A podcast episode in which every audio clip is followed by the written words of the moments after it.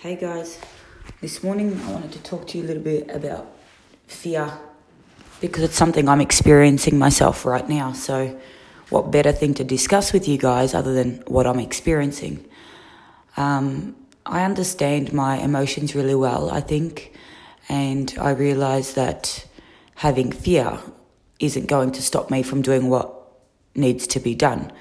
And I think it's very normal to be afraid of something that you haven't experienced before, or maybe you have experienced it and you know it didn't turn out so well previously.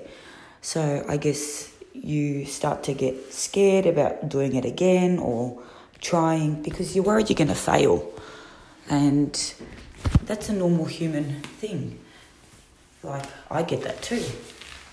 I get scared I'm not going to be successful at something that I try or I'm going to fail at it and and I don't know, might look foolish or my pride might be hurt. But I put that aside and I jump in anyway. Because I know that every time I do something like that, I grow. I grow a little bit more and, and I try and create opportunities to fail so that way I do grow and learn from my experiences. So if you're scared of something, write it down. What are you afraid of? And then after you've written down what it is exactly you're afraid of, write down why you are afraid of that particular thing. And let's try and work out if it's really so bad.